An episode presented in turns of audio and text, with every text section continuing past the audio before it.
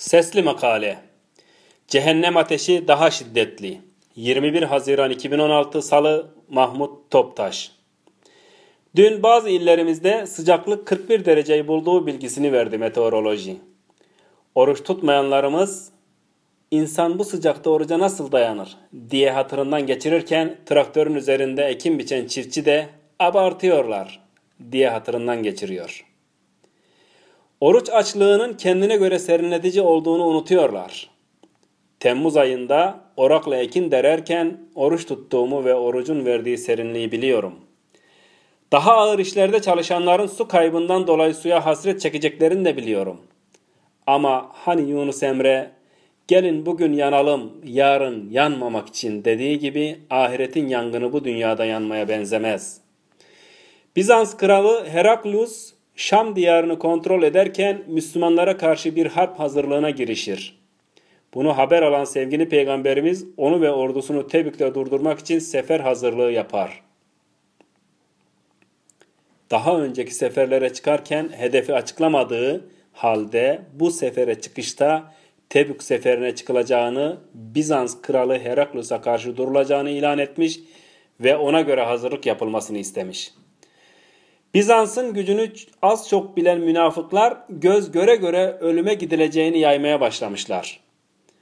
Ve düşman ordusunun gücünü abartılı olarak anlatırlarken Medine'de insanları, hayvanları ve hurmaları kavuran yaz sıcağını da çıkarmışlar, mücahitlerin karşısına ve korkutma propagandası yapmışlar. Rabbimiz bu olayı şöyle haber verir.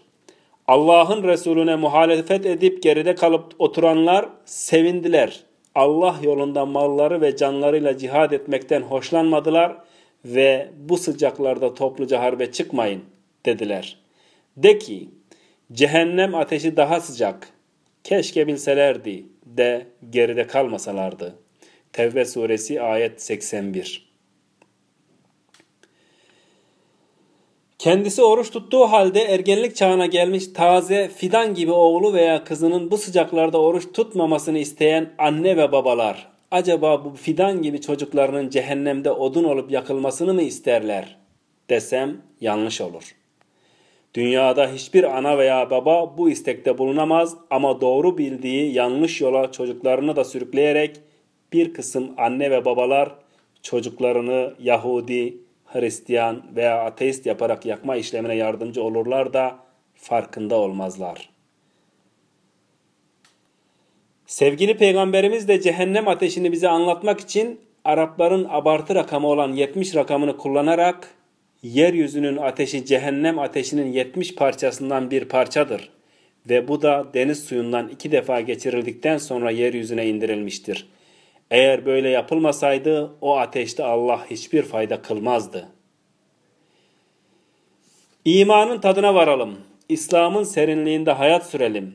Sonsuz senelerde yanmaktan, azap çekmekten, acı duymaktan kurtulmak için bizi yaratan, yaşatan, kalp ve kalıbımızı yöneten Allah'ımızın rızasını kazanmak için kuralları başlangıçta ağır gelse de uymaya çalışalım.